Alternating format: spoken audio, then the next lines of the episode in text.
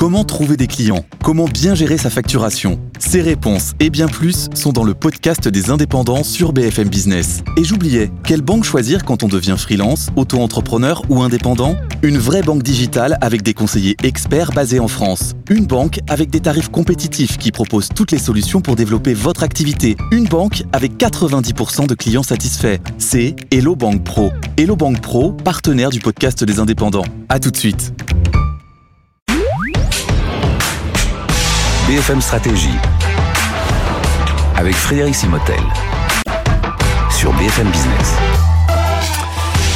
La pollution plastique, on est au cœur de l'actualité. Alors bien entendu, si vous voyagez, vous le voyez euh, beaucoup dans beaucoup de pays, euh, et euh, notamment en Afrique. Mais on est, nous sommes à quelques jours hein, de l'ouverture de la deuxième session de discussion autour de la création d'un traité international contre la pollution plastique, qui sera soutenu par l'Assemblée nationale des Nations Unies pour l'environnement. Ça devrait être, on devrait avoir des premières mesures en 2024, et c'est un texte qui va contraindre les États justement, ainsi que les entreprises, bah voilà, autour de cette pollution plastique plastique. On va en parler avec nos invités. Sabine Roux-Bézieux, bonjour. Bonjour. Sabine, merci d'être avec nous. Vous êtes présidente de la Fondation de la mer, co-rapporteuse sur le traité contre la pollution plastique auprès du Conseil économique, social et environnemental.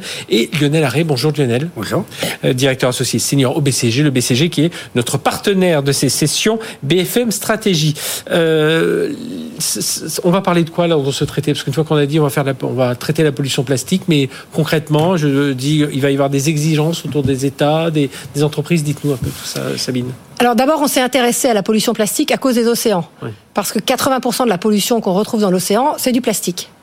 On s'y est aussi intéressé parce que le plastique, c'est un, matériau fantastique, mais c'est aussi un matériau qui a une durée de vie extrêmement limitée. Il faut mhm. savoir que 81% des matériaux en plastique ont une durée de vie inférieure à un an. Et donc ce traité international, c'est une grande première parce que ce sera un traité juridiquement contraignant qui a pour objectif de rassembler donc toutes les nations unies pour lutter contre la pollution plastique. Nous, au CESE, le Conseil économique, social, social et environnemental, nous avons décidé de nous saisir de ce sujet. Qui vous, est avez, déjà prévu euh, vous avez une vingtaine de préconisations. Hein, Exactement. Nous, c'est un sujet qui concerne chacun d'entre nous, cette mhm. pollution plastique. Nous avons formulé 20, 20 préconisations qui euh, s'intéressent au contenu et aux objectifs qu'on peut se fixer dans ce traité, mais aussi à ses conditions d'effectivité. Mhm. Ça ne sert à rien de se fixer des objectifs si ils ne sont pas atteints. Et lorsqu'on parle de, on parle des Nations Unies, ça veut dire 20 préconisations pour l'ensemble des acteurs de la planète. L'ensemble, absolument. C'est l'idée quand même. Commence euh, la semaine prochaine la deuxième session de négociation mhm. euh, à, à, Nairobi en 2022. Donc les, les 175 pays des Nations Unies pour l'environnement, du programme des Nations Unies pour l'environnement, avaient voté en faveur de ce traité. Et donc ces pays se retrouvent la semaine prochaine à Paris pour cette deuxième session de négociation pour commencer à élaborer les grandes lignes du traité. Euh, au BCG, vous travaillez évidemment sur ces sujets. Lionel Arrey, est-ce que ça veut dire pour vous, les, les entreprises ont euh, pris conscience, oui, euh, mais euh, est-ce qu'elles est qu'elles agissent? Alors la, prise de conscience, évidemment, on voit bien que, et heureusement d'ailleurs, c'est euh, beaucoup monté ces, ces derniers temps. C'est particulièrement vrai pour les entreprises qui vont être dépendantes et visiblement euh, du plastique. Mhm. On peut penser aux, fabricants de, de boissons, retrouver euh, leur marque sur les déchets plastiques qu'on collecte sur les plages du monde entier, c'est évidemment pas souhaitable. et c'est vrai de toutes les entreprises. Maintenant, c'est un sujet qui est complexe à l'échelle d'une entreprise, parce que évidemment, elles utilisent du plastique pour beaucoup d'entre elles, mais ce ne sont pas forcément elles qui le fabriquent, mhm, donc qui agissent sur la manière dont il est construit. Euh, ce ne sont pas elles qui sont en charge de la collecte, du recyclage et, du traitement ensuite. Donc on voit bien que là, il y a une difficulté importante. une chaîne de valeur qu'il faut maîtriser. Et un des sujets en particulier qui euh, aujourd'hui n'est pas résolu, c'est la mesure. Hein. Mhm. de la même manière qu'on a développé au fil des ans une, un impact carbone pour les entreprises, on n'a pas la même chose pour le, plastique. On a au BCG une entreprise euh, qui travaille sur les sujets environnementaux, qui se spécialise un peu là-dessus, mhm. définir une empreinte plastique et aider les entreprises à la définir et à la, mesurer. Et, du coup, l'un des exemples, c'est les emballages. Hein, euh, Qu'est-ce qu'on fait aujourd'hui euh, de, ces emballages? On voit hein, des, grandes entreprises. On a eu dans une session BFM Stratégie L'Oréal qui travaille, ou Kering, qui travaille très en amont pour essayer d'avoir des emballages les plus, les plus propres possibles. Alors nous, à la Fondation de la mer, on s'intéresse à ce qui a de l'impact. Mhm. Et donc clairement, les emballages, ça a de l'impact. Pourquoi? Parce qu'ils représentent 40% de l'ensemble de l'utilisation du plastique. donc si on veut lutter contre la pollution plastique, il faut lutter contre les plastiques qui sont plus facile à, à supprimer. Je dis pas qu'il faut supprimer tous les emballages, mais en tout Oui. cas certainement viser dans, dans, dans- de les réduire de façon significative.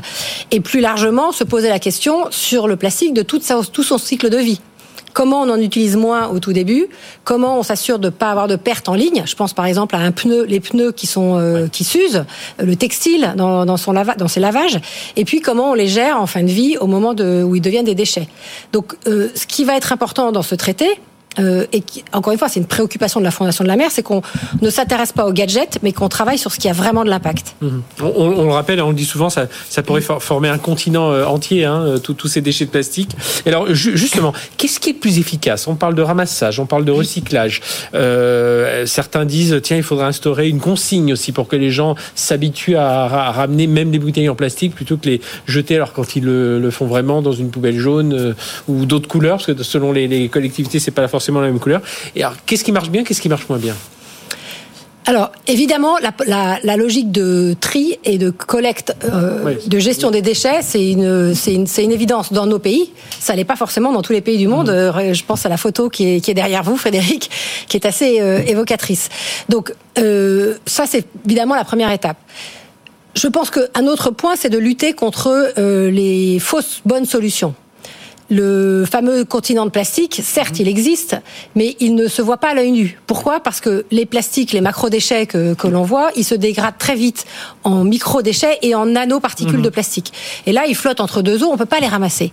Donc, euh, au lieu d'aller mettre des centaines de millions de, de dollars ou, ou Oui, des oui, milliards... faut qu'on se sorte de l'idée qu'un grand filet, un, un espèce de grand chalut ramènerait toutes les bouteilles et puis hop, on aurait plus ah, ça peut pas marcher. ça. Ça. peut tout simplement pas marcher. Éventuellement aux embouchures, aux estuaires de certains fleuves, mais je dis bien éventuellement. Donc Mhm. Oui. l'enjeu, c'est de travailler en amont.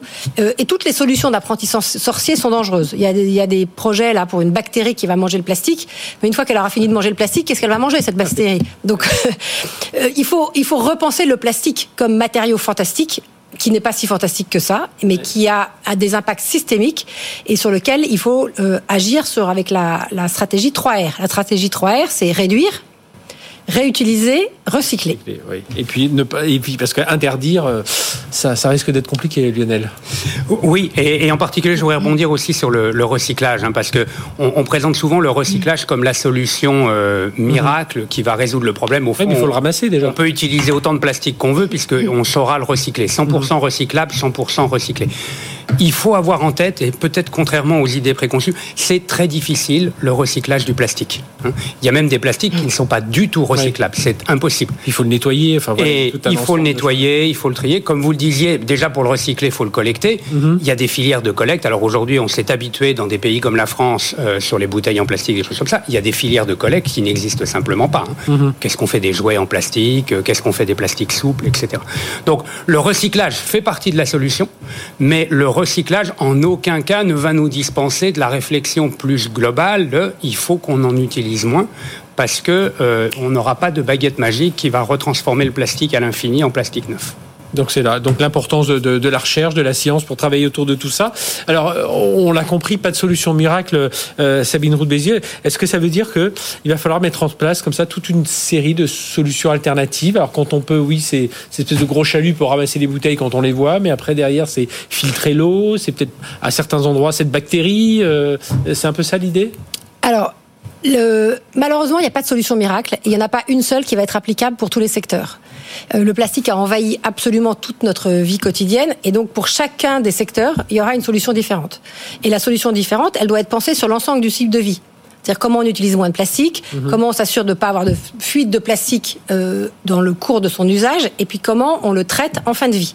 Et pour le traiter en fin de vie, il faut avoir pensé dès le début que le plastique va être euh, traité en fin de vie. Le deuxième point qui est important, c'est de s'assurer que euh, il va être réutilisé. Donc la question de consigne ou de concevoir dans l'usage des produits ce- sa réutilisation.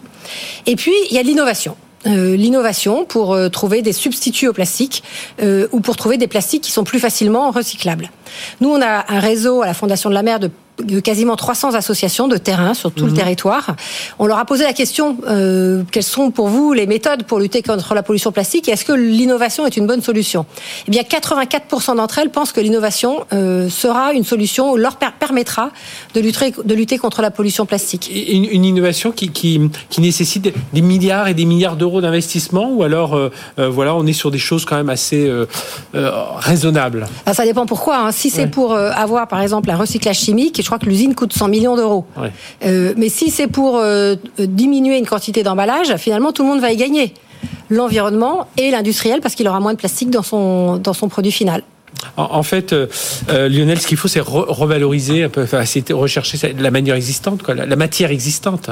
Oui, et puis, euh, comme disait Sabine, je pense que les solutions, elles ne peuvent se concevoir que de bout en bout. Donc, c'est la fameuse éco-conception euh, qu'aujourd'hui, on a assez largement raté parce qu'on a découvert les problèmes plastiques qu'au fur et à mesure de sa mise en marché.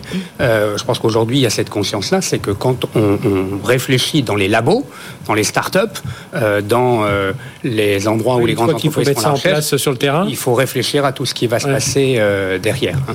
Bon, mais euh, encore une fois, le, la somme de toutes ces petites euh, solutions, plus ou enfin petites ou grandes, euh, que ce soit le recyclage, que ce soit la diminution des usages, c'est ça qui permet d'arriver au but qu'on recherche, hein, qui est qu'on ait moins de pollution euh, plastique. Ça ne veut pas forcément dire qu'on n'utilisera plus de plastique, parce qu'il est très difficile on à substituer. mieux, on le recyclera Mais- mieux, on le repassera mieux, etc. Alors, euh, ce, ce traité, donc euh, la, la création de ce traité, c'est l'horizon 2024. Euh, Le G7, il parle de 2040 où on va euh, euh, éliminer toute nouvelle pollution plastique. On va y arriver, ça ou? Alors, je pense qu'il faut se fixer un objectif ambitieux. Ouais. Euh, c'est comme pour les 2 degrés pour le climat. Euh, Enfin, j'espère que c'est pas ambitieux, j'espère que c'est atteignable d'ailleurs. Euh, mais en tout cas, pour la pollution plastique, il faut se fixer un objectif ambitieux et zéro pollution plastique en 2040. En tout cas, zéro nouvelle qui rentre dans l'environnement. Ça me semble l'ambition à se fixer. D'ailleurs, c'est ce qu'on a, fi- on a indiqué au CESE. Euh, maintenant, le G7, euh, ce sont que les sept économies de la planète. Il faudrait déjà les plus puissantes qui ont déjà mis en, s'assurer mis en œuvre d'avoir le choses. G20 Mhm. et puis euh, les autres pays. Pourquoi c'est un problème? Parce que la hausse de consommation de plastique est supérieure à la hausse du PIB. Donc plus une économie se développe, plus elle utilise de façon exponentielle du plastique. Ça pourrait ne pas être un problème si tout était bien géré. Mais c'est un gros problème parce que les pays qui aujourd'hui sont les plus consommateurs de, de plastique savent à peu près la gérer, le gérer. Mais les pays qui sont moins consommateurs mais qui ont des populations très importantes ne savent pas gérer leur plastique.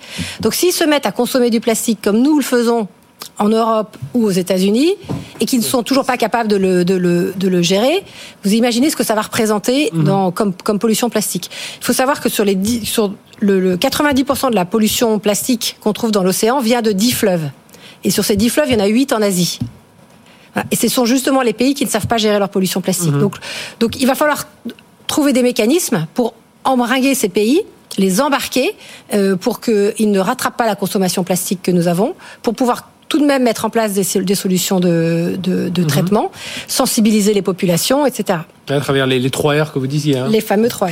Donc, Ramasser, recycler. réduire, Ré- réduire. réutiliser, recycler. Recycler, voilà, Et tout ça avec beaucoup de pragmatisme. hein. Et c'est c'est vraiment le maître mot du pragmatisme, multiplicité de solutions. Il n'y en a pas une seule euh, miracle. Et, et ça démarre au quotidien, hein, vous aussi euh, chez vous, quand vous allez en vacances justement dans, dans tous, ces, dans tous ces pays. Merci à tous les deux. Sabine Roux de Bézieux, euh, présidente de la Fondation de la Mer et co-rapporteuse donc pour le traité contre la pollution plastique auprès du CESE et Lionel Arré, directeur associé senior au BCG. Et on va bien entendu suivre cette euh, deuxième session de discussion qui aura lieu à Paris. hein. C'est ça sur le traité international contre la pollution plastique. Merci d'avoir été avec nous. On se retrouve à très bientôt pour une nouvelle session BFM Stratégie.